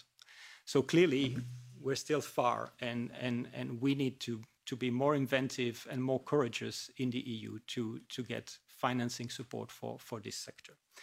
The third, um, the third element, uh, which is also very important, is policy alignment um, and, and being coherent and consistent. And, and that's linked to, of course, collaboration between all the sector, but also our policymakers and regulators. Um, I won't go back too much on the single European skies, which I think uh, is frustrating everybody, not just you, Hendrik, at the moment, in terms of the slow pace and the lack of progress. But this is clearly what we need to see happening, those 10% of emissions that can be instantly reduced if we make the reform needed for the air traffic management system. The second issue is the temptation of some countries in Europe to ban short-haul flying. Um, I think this is, this is really ludicrous. First, because in terms of efficiency, if you look at uh, the CO2 emissions from short-haul flying, it's 5% of aviation emissions. So you're attacking the 5%, whereas most of the emissions come from longer distance flying. But on top of that, it's the fact that actually when we look at the solutions to decarbonize aviation, and especially the new technology for aircraft, these are going to be implemented first on short-haul routes.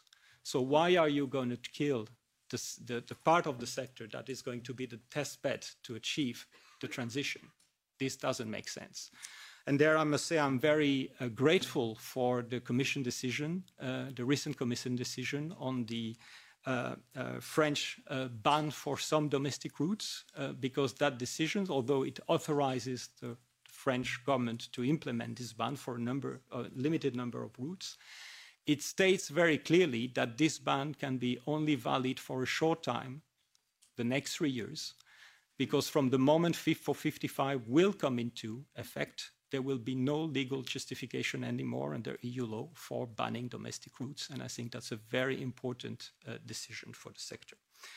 Lastly, on regulatory alignment, uh, very briefly, uh, airport slots. Uh, clearly, uh, we're going to be uh, confronted with more and more difficulties to develop future capacity at European airports. And in that context, how we allocate and use the airport slots to make sure we have a more effective uh, use of airport capacity is going to be also very important to contribute to the decarbonization and efficiency efforts of the sector. Uh, I will stop here. Um, thank you very much. And uh, we look forward to keep working, of course, with the European Commission, with the European Parliament to advance together our biggest challenge ever, decarbonizing our sector. Thank you. Okay, thank you. And now we come to the last piece of the jigsaw in, in the terms of the first round of, of, uh, um, speakers. Uh, so I would like to, uh, to ask my question to Mr. Thomas Reynaert. Um, so the, uh, uh, we said managing director for Airlines for Europe. Um, what is the airline uh, point of view on all of this? I mean, in the end, you are certainly one of the most visible elements of this aviation ecosystem because in the end, you put up the, the, the planes in the sky. So um, how how is challenging for you? I mean, get to to the results at this point. Thank you very much, uh, Mattia, and, and many thanks to the um, Aeroporti di Roma for the kind invitation. And indeed, um, uh, a lot of things have been said, also including the role of the airlines by my colleagues from the airports, and um, uh, which is fine because we are very much interconnected.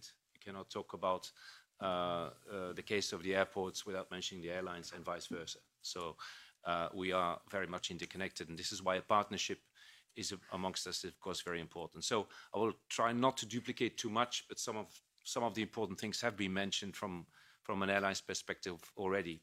I think the, I wanted to uh, maybe, as a brief introduction, first mention a couple of things um, that I think uh, are very important. First of all, it's important to say that um, with Destination 2050, um, it is a, a, massive but also a very critical effort uh, from the entire European aviation sector, not only the airports, uh, the airlines, but also the ANSPs and the manufacturers having come together and commit uh, to this very important uh, net zero target by 2050 through a number of stages through the roadmap. On that, it's also interesting to note that the roadmap very much mirrors uh, the, the Pact for Decarbonization of Air Transport, which uh, which is the theme of today's, uh, today's discussion. Um, let's also remind ourselves that we were the first uh, aviation sector worldwide to actually take this commitment. Uh, shortly before IATA took the same commitment, which of course has its own challenges because it's a global, truly global commitment, but it's the same type of commitment with the same basket of, uh, of, of, of, measures. Uh, and I remember when, when, when we were discussing things with, with Olivier and the colleagues around the table, when we made this commitment, you know, not all the partners of the other parts of the world like to see this commitment. Uh, but I'm very proud we made this commitment, and of course, it's in the context of the Green Deal. Uh, we are where we are, and, and, and we are very much committed to, to the, the Green Deal. And with that, of course, also Fit for 55. Um, I will not go into detail about the SAF at this point of time because the colleagues before already mentioned the importance, and, and Henrik mentioned the importance, and Philippe, of uh, SAF in the decarbonisation effort. But it's important to state that this is not you know, talking about tomorrow and the long future. We're talking really about, about the now and the need to have SAF at an affordable cost. But I would say even more importantly, as you alluded to, the supply. Airlines are ready to take up SAF at a higher cost. Let's be realistic. Uh, but we need to have, we need to have the SAF uh, urgently. The upcoming finally, we will get the result, hopefully, on, on the refuel, uh, uh, EU, refuel aviation uh, legislation very soon. We see that European Parliament, of course, is pushing more ambitious targets, but I think we need to make sure that we somehow temper the ambition with the reality given of the very low base we are coming off. But at the moment, airlines are extremely committed. At the moment, um, some airlines only use 1 to 2% of the SAF uptake because there's no more available. Just to finish, maybe my quick introduction is, is given that the onus is really, when you're talking about reducing, massively reducing CO2 emissions, uh, the onus will be really on, on the airlines, because we all know most of the CO2 emissions are produced in aviation uh, with landing and takeoff uh, by the airlines.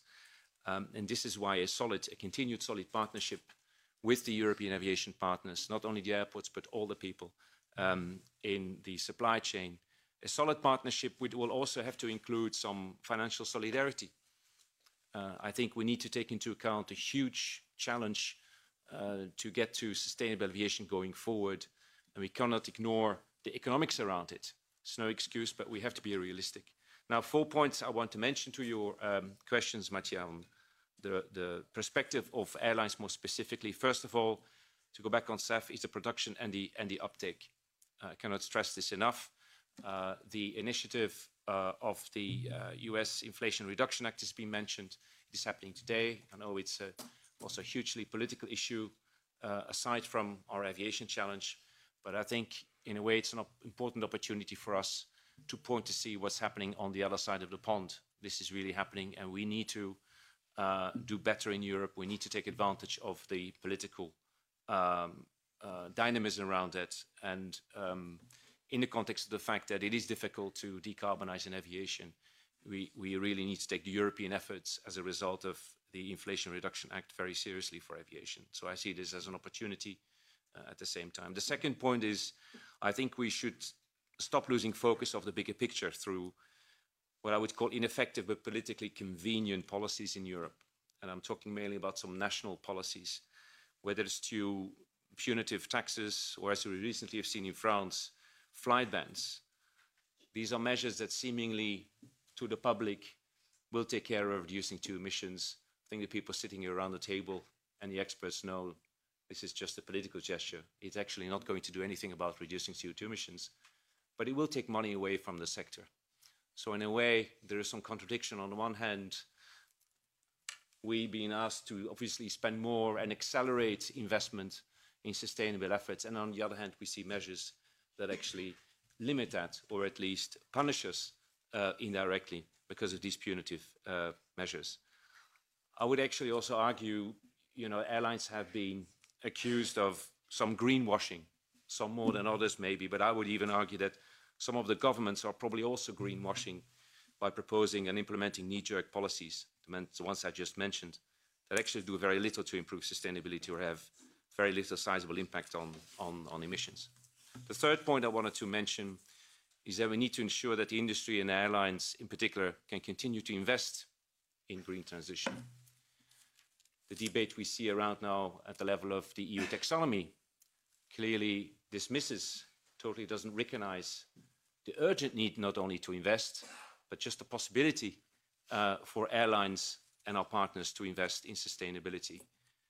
We all know that aviation is um, highly is a capital incentive industry that has not changed. On the contrary, so now is really not the time to make it even more difficult for airlines to invest. You know what the investment grade of airlines is. I don't have to give you any examples. It's always been a challenge, but in particular now, it's even more important that we do have access. And I'm talking primarily access to private capital, let alone public funding. Let's focus on private capital. So let's not make it even more difficult uh, than it is today. And finally, I think in addition to having access to the investment capital, we need to make sure that the airlines market in Europe can remain competitive in a healthy manner, uh, a level playing field to make sure that we can compete. Because remember, the European Commission has done huge efforts for the single aviation market. It was a great success, not completely finished yet. I think we need to continue to build, to optimize this single aviation market in a sustainable manner more uh, than ever. And now is, I think, the, the way to continue to optimize that single aviation market, make sure that we can grow in sustainable manner, and at the same time also ensuring connectivity. They're not mutually exclusive.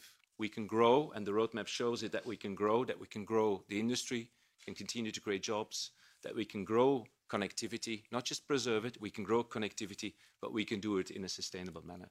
But we absolutely need the, the, the regulatory framework, the European regulatory framework to make sure it can happen. And I think just to finalize, uh, I'm really looking forward to, I would say, the solidarity and the partnership that we have created um, before COVID in, a, in the context of Destination 2050, but also during COVID. Um, we know that we can be resilient, but I do personally, there are limits, and I think this is a good test to these limits.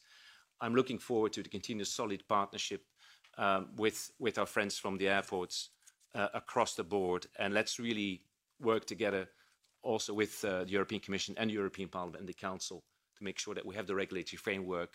And at the end of the day, I think it's also, uh, Henrik, that you mentioned it, this is about connectivity. I would say let's make it sure that it's affordable connectivity, uh, that we talk real uh, when we bring out these measures, and let us allow police to invest. We are committed. We will invest. And yes, just to some say, will this make flying more expensive? Yes, a lot of things are becoming more expensive in life, including flying. But I think people are ready to, to pay for that in a sustainable manner if we can show that aviation is truly sustainable. Thank you very much. Okay. Um, Miss Moretti has to go, so um, Right, we have some time left, uh, so we can have a second round of, of questions and answers. Uh, let's see. Um, it's been said that the role of regulators and lawmakers is key, so I would like to give some space to uh, lawmakers and regulators. So, um, Mr. Campomenosi, you said in, in your opening uh, speech that um, uh, that um, the political group now are all engaged, they are all on board, so to speak. Um, uh, and this is good because with, without uh, division, maybe we can achieve uh, more concrete results. Um, at the same time, global problems um, need global solutions. It's been said time and time and time and again. So I would like to ask you if you see um, uh, maybe a risk if Europe goes alone and uh, and uh, maybe you, the U.S. But I mean, if the Western Front is not, uh, I mean, is alone in the fight, and then maybe the industry can can can find in an awkward solution because uh, some of the routes can be rerouted, and and maybe the the the, the, the tourism industry can suffer as well. I mean, it's it's not easy to coordinate what we are doing here. what is your take on that? Well, this question would need uh, not a panel, but uh, a set of conferences uh, during uh, uh, during an entire week because uh, the, the, issue is very interesting, very very important. Because, of course, I believe that um, global initiatives as we try to make in some other sectors are very important, would be very important because, of course, we are not so only speaking about decarbonizing the environment uh, of uh, our continent, but only also uh, to have a, a business uh, with on transport sector, not only for the, the aircrafts, uh, which has to to to be rentable for the investors. If not, we are we have not uh, we have not uh, investors, uh, and and above all.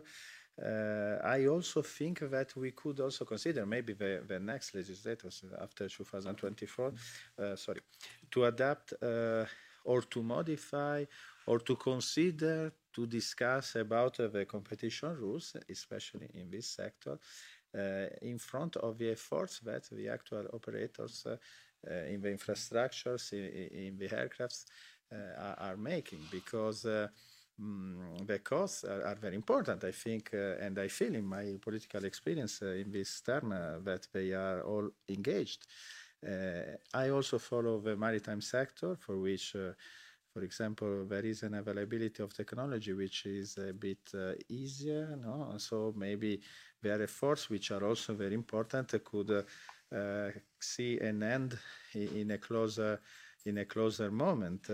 But for example, Mr. Cornelis mentioned it. Uh, we need uh, to see if uh, a certain amount of money from ETS could be invested directly on this sector. This is the same debate we are making on the maritime sector, but on this we have to involve the member states uh, because uh, uh, part of, of, this amount is uh, also to be defined with them.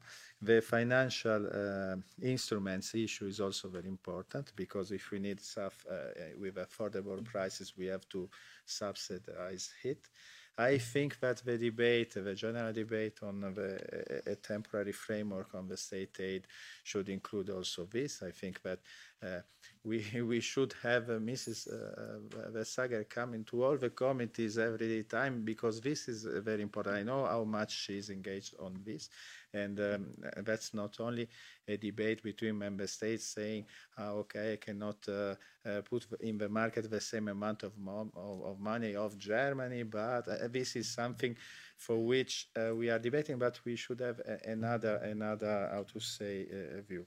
So, and another detail that it has not been mentioned here is, I think, uh, the availability of um, capacity of storage of energy because this is something for which uh, in the maritime sector they are also thinking about. So when we speak about uh, the infrastructure of the airports i think we have also to start thinking about this. Maybe uh, of course thanks to the, the, the, the connectivity and the, with railways we could uh, really have good examples uh, but but of course if we speak about electricity we need also capacity of storage of electricity and uh, this is something for which uh, um, it's very good. I saw in the Pact of uh, Decarbonization the logos of enterprises as Enel, which are making a lot and for which I think not only Aeroporti di Roma should, should, should, should, should work on this path. So um, on short length flights, I know it's, I also believe that it's a political decision and not something which is really um, uh, focus on, on, on the impact uh, of, environmental. But of course, uh,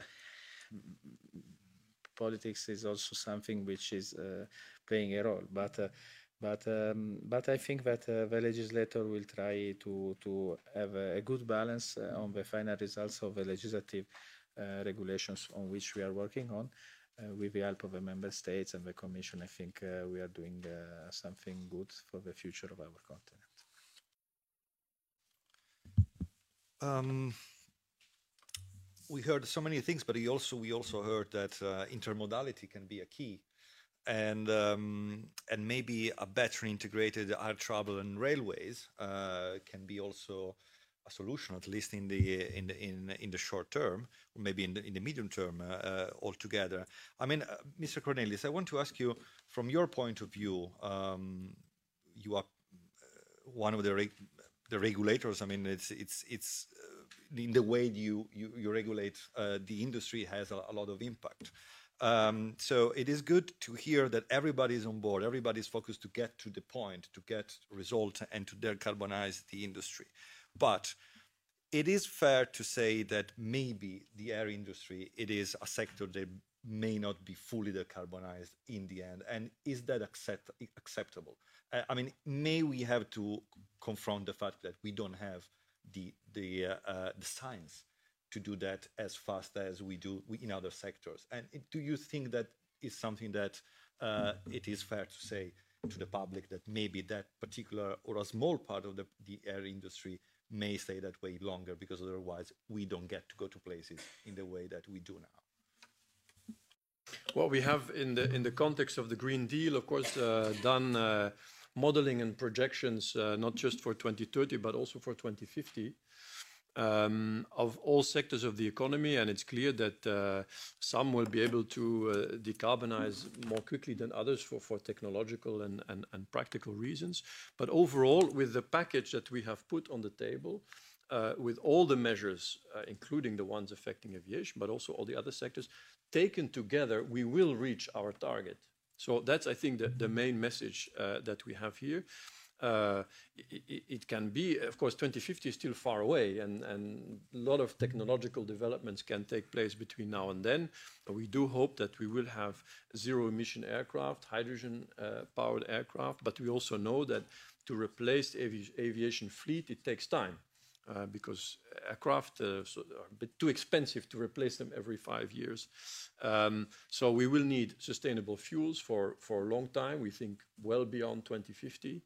Um, uh, some of these sustainable fuels will be almost zero emission, the ones that are produced from the, the synthetic fuels produced from, from hydrogen, uh, whether it's, um, whether it's uh, uh renewable or, or, nuclear hydrogen. So that, that, that will be a part of the, of, the, of the overall picture. And beyond that, of course, aviation is also in ETS. So every emission that is still there at any given point, the, the sector is paying for it. And over time, uh, this, these carbon emissions are becoming more expensive.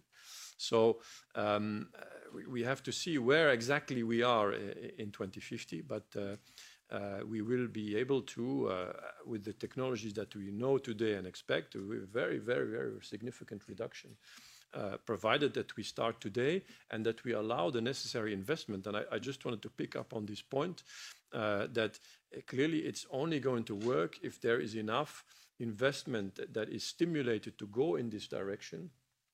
Uh, and here, uh, the ongoing discussions on the uh, European taxonomy is absolutely essential because aviation sector is financed not from subsidies from the state uh, unlike other modes of transport.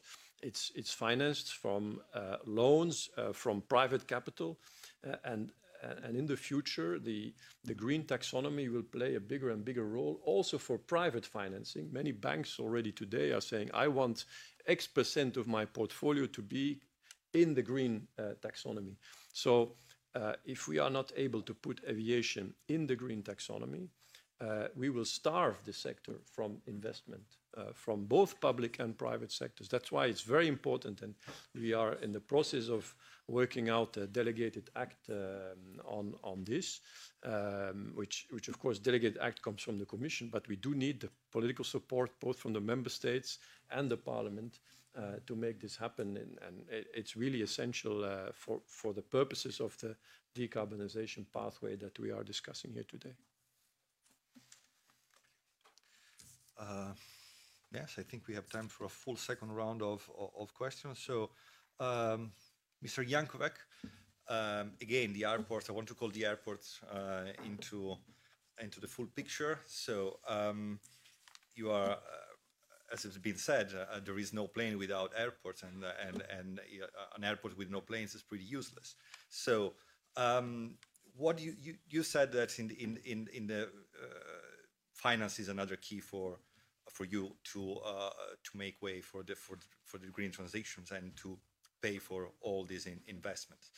Um, but maybe it's easier from the point of view of a of an airport of an airport because in the end is um, uh, is a facility. I mean, you are on the ground, so in in, in a way, you can you have a, a business model that is more uh, traditional. Uh, traditional. So, uh, do you think that um, the airport industry has already all that it takes now to face the uh, uh, the, the, transitions, or you also have a, a, gap in terms of science that you need time to to wait for something, you know, a, a magic kind of a, a magic instrument to, have, to, to come and rescue.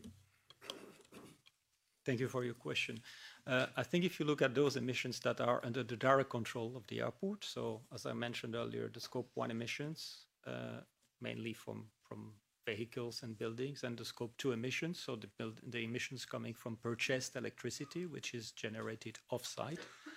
Um, we have all, all the solutions available. It's a question of financing and being able to invest uh, to transform the facilities, to buy vehicles that are electric, and to secure the, the energy production. So, so, you know, actually we do have already now in Europe 10 airports that have achieved net zero for scope one and two emissions. Uh, airports in Sweden operated by Swedavia, of course, it was greatly facilitated because those airports have access to very cheap green electricity from the grid. And from the moment you have this, you know, it's, it's, fairly, it's fairly easy. But not all airports are in the same situation. Uh, you know, not, not everybody is like Sweden in terms of production of uh, green electricity through the grid. So um, those efforts needs to be the willingness of the airports and, and those efforts need to be facilitated also by the energy producers uh, clearly nationally.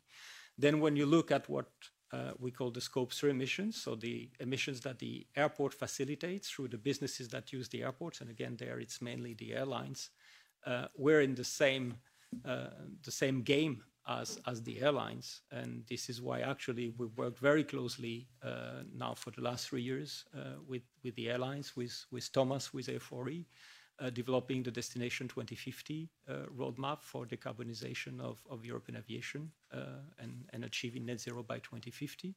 And I think uh, it's fair to say we, we, we fully share all, all the solution, and I cannot agree more with, with what Thomas has said in terms of what needs to happen at European level and national level to facilitate uh, the decarbonization of, of, of the aircraft.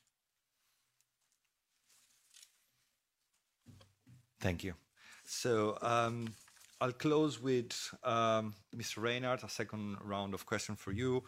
Um, you said that um, uh, people may be ready to pay more um, because they understand that they, they, they can understand what they are paying for in terms of uh, uh, decarbonizations, but also you, you know, the industry doesn't need punitive taxes. I want to ask you a question. Uh, maybe we also need to get a little bit creative because when I said that um, the, the jet set was another era, maybe, maybe today we have something that is different. We have the private jet set, for instance. Um, and uh, and those planes uh, are consuming very much. They have a, a, a disproportionate uh, dispropor uh, disproportionate impact on on on uh, on the climate emissions. So, for instance, uh, would you define the completely crazy the idea that these private jets would be taxed more for for being operated, for instance, today, or even another crazy idea that maybe who can afford business class uh, tickets or first class tickets, maybe they could pay a little bit more for contributing to the carbonizations. I mean, the idea is like, how much do we can uh, can we stay? Um, let me rephrase it. How much creative we can be, uh, and we need to be uh, from now on to get uh, uh, to get to the point where we need to go. Thanks. Interesting ideas.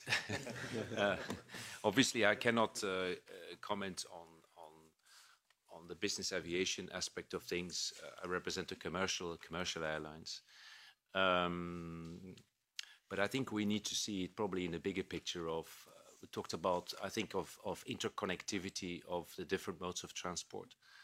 Uh, it may be maybe a misconception, not in this room, um, but just to give you an idea that airlines actually are, are very much in favor of, um, of railways, um, especially railways connecting airports. Uh, and in particular, we're very much in favor of, of a, a better um, connectivity of high-speed rail. Um, because high-speed rail uh, plays a very important role into connecting the hubs. And it's not, not necessarily the fact that airlines absolutely want to connect shorter distances, depends case by case, but I think the good example is Brussels-Amsterdam. KLM has been asking for decades for a better connection, a high-speed rail connection, an efficient connection, and sufficient capacity on that high-speed connection between Brussels and Amsterdam. It's only recently that efforts are being made, progress is being made. Brussels-Paris works very well. If you book a ticket uh, from, say, from Charles de Gaulle from Brussels, it's a train you're taking. So that, that model works and also, of course, reduces further to the reduction of CO2 emissions, you, you could argue. Just to come back to private versus commercial aviation, I'm, of course, very much in favor of more use of commercial aviation. To give an example, with a load factor of about 80%, of 80% of the seats are filled. Today's aircraft, uh, you, you have a um, consumption per passenger there of about 2.2 liters of kerosene per passenger. So actually, with the capacity in the load factor, the load factor you see these days, your carbon footprint is much lower than driving your car, assuming you're not driving a full electrical car, but even a hybrid car consumes more if it runs on petrol than on average than 2.2 liters. So um, it is already, commercial aviation is already performing very well uh, if you have a good, uh, a good, uh, good load factor.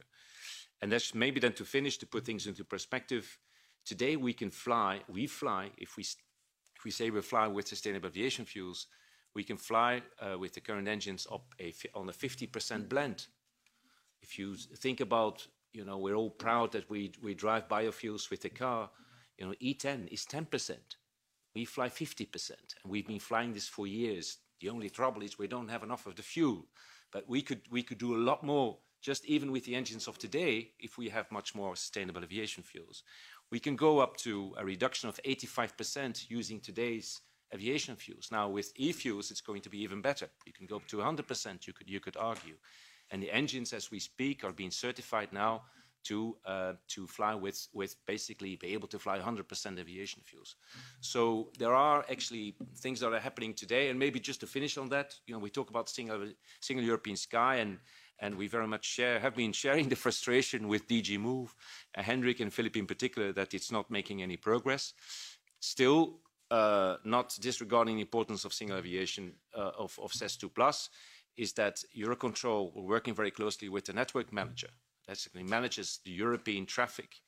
They're doing a lot already to reduce uh, CO2 emissions by making European traffic uh, much more, um, much more uh, uh efficient. Um, that's already happening today. The difference with SES2 Plus is that we can really jump up to up to 100% CO2 emissions today with the technologies that, that are available today. Um, And this is where I would say, so commercial aviation, if you are going to fly, to be honest, I think commercial aviation is still the best option to do it in a, I would say, sustainable manner. Uh, airlines have understood what the passengers want, what the public want. For us, I would say regulation or no regulation, there is no way back. We have understood we need to serve the customer, and customers want to fly green. They want to continue to fly. That's the good news. Uh, but they want to fly in a sustainable manner. So I'm, I'm optimistic. Uh, Fit for 55 will help. More funding for SAF will help. But there is no way back. As for the airports, people realize fully, you know, we want to have sustainable aviation and we will have to serve our customers whatever it takes. Thanks. Thank you. I uh, completely please, share please, the call for. don't allow phone calls on board, please, please. I, I, it's the, the only moment I relax uh, without people speaking at the phone. Uh, so I joke, eh, but I know that there are uh, developments also on 5G and things. Uh, but it's a joke, but not so not so much. no, no, I, I completely agree. I, sh I share your call, and I also share the call for a better connection connection with Amsterdam. Okay, we are 5:01, so um, absolutely in time. And with that, over to you, Mr. Troncone, for your closing remarks. Yeah, just a, just a few few final words. Uh, again, thanks uh, thanks for all the participants today to to dedicate again all, all this time and all this attention to this um, uh, key key key theme.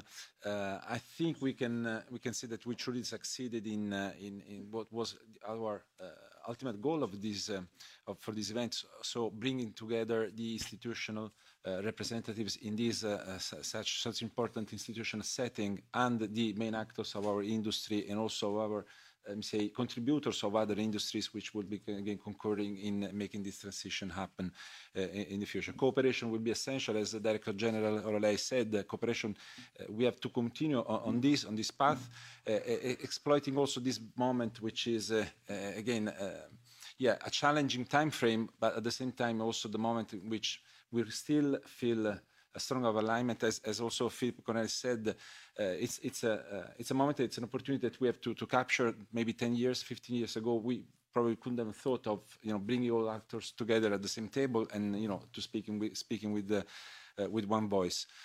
Thanks again for all the all the members of the steering committee of the of the pact for all the for adhering to the pact for all the works uh, which uh, made also the first annual congress a, a success and for the manifesto which was signed by by all parties, which is a concrete physical evidence of the willingness to, again, to be aligned and to, and to speak with one voice. And also thanks especially for, for the works uh, in view of the next uh, annual congress, which will take place uh, later this year. Uh, discussions are progressing well in all the roundtables on several uh, key topics, including especially intermodality. But in particular, now the group is reviewing uh, a set of uh, policy recommendations uh, on all the key fronts that will be relevant for uh, for these very crucial years uh, ahead of us, especially, of, of course, on, on, the on the Fit for 55 legislation, the refuel EU initiative, where where trilogue negotiations are happening in these very in these very weeks, especially on targets hopefully to see these targets uh, uh, seeing more and more consistency with uh, what the industry uh, will be effectively uh, capable to deliver uh, and also with some support for example possibly utilizing revenues this, was mentioned by Mr. Campomenosi from auctioning the ETS allowances will be phasing out in 2026 this is a position that ACI Europe is strongly advocating for um, anyways, altogether, we remain very, very optimistic about the, the ability to succeed in the required uh, time frame and also to attract the support by, by regulators. We're seeing some good developments on, uh, on taxonomy, for example, in the very last developments that we saw happening late, uh, very late last year. In December, the, we, we reviewed the, the latest issues of the FAQs uh, on, on taxonomy, and we're seeing a much better uh, those, those, those norms better recognizing the, the role that airports can, uh, can actually cover with a broader uh, eligibility of, the, of these activities. This is very, very important when it comes also, you know, to attract the support of the financing uh, world. But we know, anyways, we will have to deserve such support. And, and, to that end, again, for this reason, uh, this is why we, we're, we're here today uh, to implement whatever we can to, to gain ground uh, uh, immediately here and now, but also to commit to define a way forward in which all actors, uh, institutional and, uh, and industry players, share the merit, the potential to preserve and, and further develop a sector which is essential for economic development, for social enrichment, and for freedom. Thank you very much. Non